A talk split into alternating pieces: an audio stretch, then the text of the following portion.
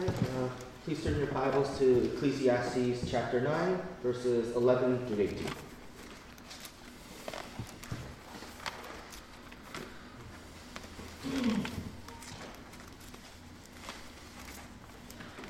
I have seen something else under the sun.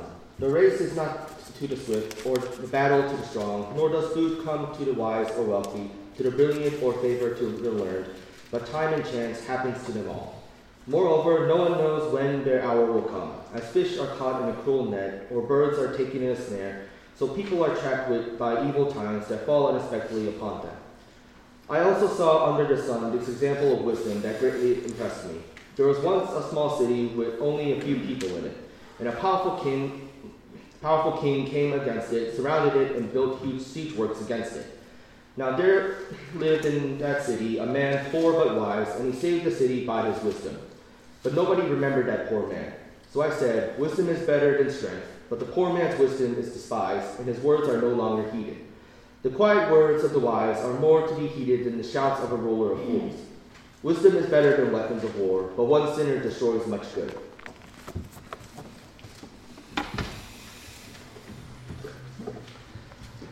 When you think of, a, of an important person from science, whose name first pops in your mind? Odds are it's probably someone like Albert Einstein or Thomas Edison if you hear about this question. I mean, it makes sense because anyone who has taken a middle school or high school science class would have heard about Thomas Edison or Albert Einstein and how people have considered them to be great geniuses. Yet, there's another scientist that you may have heard of that should be considered among these, the, these people. The person that I'm talking about is Nikola Tesla, a scientist that most science classes barely mentioned, or they don't even mention him at all. Tesla is considered to be a science prodigy that is on the same level as Thomas Edison. His invention, the Tesla coil, allowed the concept of alternating current electrification, basically a form of electrical current that changes direction and frequency, to be properly used. He used this understanding of AC electrification to create an improved version of the motor that Thomas Edison created called the induction motor. The reason for why it's impressive is that it allowed Tesla to produce wireless energy that could be transmitted at great distances, which was considered an impossibility around that time since only uh, direct current electricity, uh, electric current that only flowed in one direction, was the only type accessible or even considered possible. Uh, best way to think about it is like a remote control car, how the remote can like move the car around, and even it doesn't have to be connected to it. You don't have any wires to connect to it; it just moves simply because of this idea of AC electrification. I mean, it's basically the, his understanding of this concept is the reason for why so many people's homes and businesses are now able to be powered by electricity, while also, because of this, it resulted in the invention of the X-ray machine. And even the Tesla coil to this day is still used within radios, TVs, and uh, pretty much every type of electrical equipment. After hearing all about all of this, you're probably wondering why most science classes and even history classes don't talk about him as much as Thomas Edison or Albert Einstein. Unfortunately, people at the time were unable to understand or appreciate the importance of what Tesla had invented. It also didn't help that he was very bad at business and would often be forced to quit projects due to financial strains. And since he was also born around, the, and he also lived around the same time that Thomas Edison did, and since he was Austrian and Thomas Edison was American, most people would prefer Edison over him.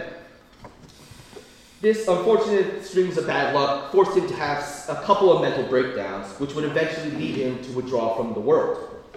Uh, apparently, near the end of his life, he developed a strange obsession with pigeons and apparently claimed to have the ability to develop a death beam capable of knocking out the 10,000 airplanes in the sky.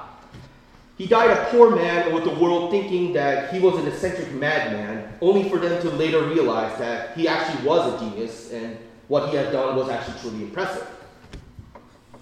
You're probably thinking that Tesla died a bitter man with a lot of regrets or was dissatisfied with how his life went. I mean, who wouldn't be if anyone's being completely honest? While there are probably parts that Tesla would have been unsatisfied with, he, it's actually been noted that he lived the remainder of his life in content. He was at peace with it. Even though he wasn't hailed as a genius among, his, among the people or became rich from his inventions, that wasn't the reason for why he made them in the first place or why he even bothered with these types of inventions. He was a man who simply just wanted to help people. I mean, there was even once an opportunity where he could have made a lot of money, but it would have resulted in 100 people losing their jobs. So, in order to prevent that, he willingly quit the job, even though it meant that he himself would lose a large amount of money and be forced to lose a large amount of his patents as well. Even the death beam he claimed to have the ability to make was intended for defensive purposes, and then, uh, according to the rumor, if it actually was possible, he actually destroyed the blueprints because he realized that not everyone would use it for peace. Some people would just simply use it for destruction. Even though he could have become a rich and well known person during his time, he still found contentment in life due to the fact that he knew, he understood that his inventions were able to help people and that there will be some people who will eventually understand it and probably continue his work. This wouldn't be something that most people in general will be happy about unless they either met someone who was grateful for them or someone told them that they did a good job. This is due to the fact that we often blind ourselves to the truth and feel like we deserve a grand appreciation from people for what we have done. Yet life is often unpredictable from time to time, and there are instances where we will be unable to control or predict what happens. I mean, the pandemic that we just recently went through is an example of this. Nobody knew that it would get this out of hand so quickly or suspected the changes that would occur because of it. Yet, these aren't the only type of events that people are unable to predict or control in their life. A common event that happens within a person's life that nobody thinks about is the actions that they take in order to either receive recognition or be congratulated for what they have accomplished. It doesn't matter how small or big the accomplishment, people always want to have some form of acknowledgement for what they have done, especially if it results in a positive reaction. They have this innate desire to want people to like them or to acknowledge them in some way. Yet, is having the approval of other people something we should obsessively desire in the first place? While there are moments where it would be nice to ha- be appreciated for what we have done by other people, is it their approval that we should crave in the first place? The thing about people is that they change their mind so often that you normally have to continue to fight for their approval or appreciation.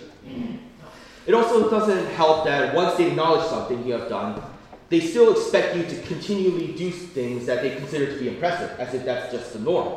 And once you're unable to, uh, una- once you're unable to fulfill these requirements, they act like you are a failure, even though you have previously done impressive things.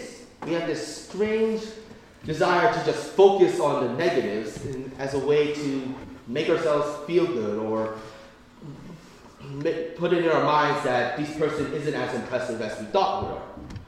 Not only that, but people will eventually forget about what you have done after some time has passed, especially since there will always be something new or different in the world.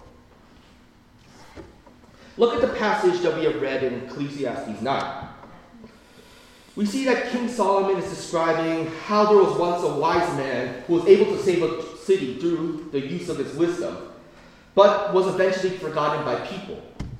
Now, if uh, most people heard of this story in modern times, many will probably draw to the conclusion that this story reflects the ideas of nihilism, due to the implication that nothing we do matters, as seen by the fact that nobody remembered this man or the deed that, had, that he had done. But that wasn't the conclusion that King Solomon drew from the story. For King Solomon, it revealed to him the power of wisdom and how it can overcome earthly might. Even though the wisdom of the man and its effects were forgotten, that did not mean that the power of wisdom is weak. It's why it also mentions how wisdom is greater than might, even though the man's wisdom is despised and not heard. Even though people claim that they think that wisdom is important, they often ignore it either due to public opinion or due to their reaction to an event, like their emotions make them forget about it. They allow their own emotions and desires to be and their desires to be accepted by people affect their decisions, which often causes them to deny or ignore the power of wisdom. And what happened to this man that is described in this passage essentially foreshadows how the world reacted to Jesus Christ.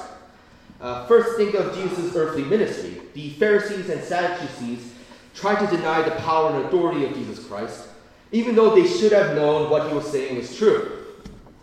Even though they were taught to love wisdom, and a large portion of the Old Testament that they claim to have studied is filled with wisdom literature, they traded away for folly due to their greed and love of power.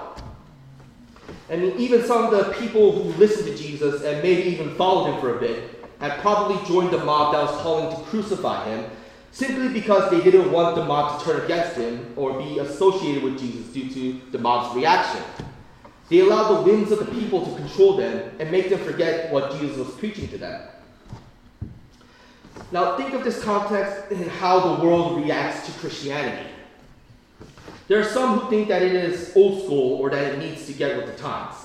Others who believe that it is one of the many ways in which we can understand the world and morality. And then there are those who also think that it is similar to what self help books and motivational speakers are saying. Just simply another one of those. And then there are those who simply think that there's no point to Christianity and that people would be better off not worshiping God or believing in any form of religion. Well, it is good that uh, freedom of religion exists in America, since you, is now able to worship openly. It also makes it difficult for people to know why it's important to be a Christian, since we live in a country where anyone can pretty much worship whatever they want, as long as it doesn't cause some type of like political upheaval or contradict the government in some way. Due to people having different reactions to Christianity, and the fact people can worship whatever religion they feel like worshiping in America, this makes it people make it difficult for people to understand how they are supposed to understand Christianity. It also doesn't help that people want to seem like they fit in with other people or that they're open-minded to other religions which causes them to hide the fact that they are Christians when they're around non Christians. This type of reaction often causes them to feel like they should stop being a Christian or that it would be easier for them to not be a Christian in the first place. Even though they believe in God and what is being revealed to them and understand, they are often reluctant to reveal the fact to their friends that they're non believers simply because they desire to want to be accepted by them. It's why it is important to understand that we should be willing to show the fact that we are Christians, regardless of whether people will approve of it or not. The one who we should want the approval of should be God, not people. That doesn't mean we should uh, reject or ignore approval from others, but that it shouldn't cause you to turn away from God. It shouldn't be the main thing that you are looking for throughout your life. People forget as the years go on, but God remembers for all eternity. Even if people ignore what you did or forget the good you have done, God always remembers. It's why it is way more important that we should live our lives pleasing God instead of people.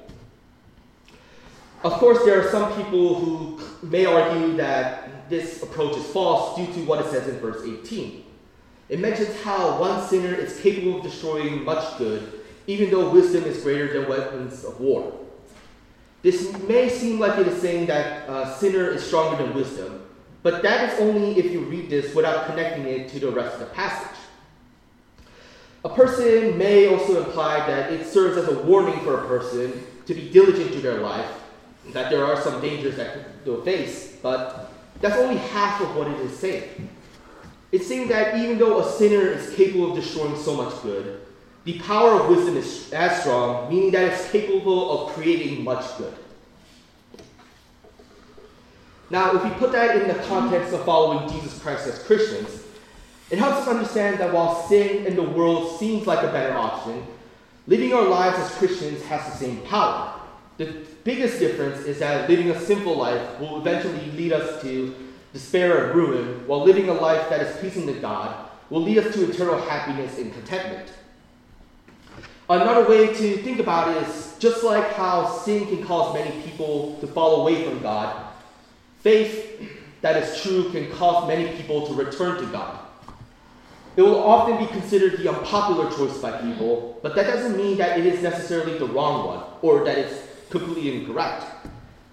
Think back to what I said about Nikola Tesla and how he was, he was severely underappreciated when he was alive.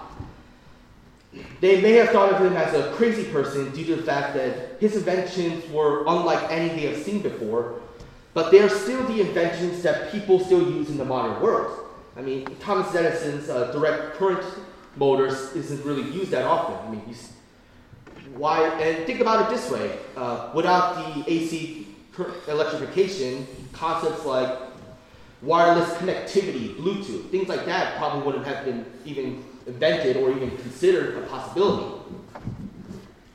In this way, even though sin seems like a stronger or better choice, faith in God is actually always everlasting. It continues. It's always strong. And not the one and it won't eventually fade away or cause us to fall. So to summarize, always spend your life honoring and pleasing God, not people. Even though they may disagree on the fact or think that you're crazy for doing it, it should still be what you do throughout your life. Even though the world makes it seem like it is powerful, God is still stronger. And while your life will be difficult compared to non believers, it will lead you to a life where you'll be eternally content. Remember, God is the one who is eternal, not people. He is the one who always remembers and never forgets no matter how long or how insignificant the world thinks it is. God always remembers. He is the one that we should want to please. And that is how we will truly be content in life, even though it may not seem like it at the time. Let us pray.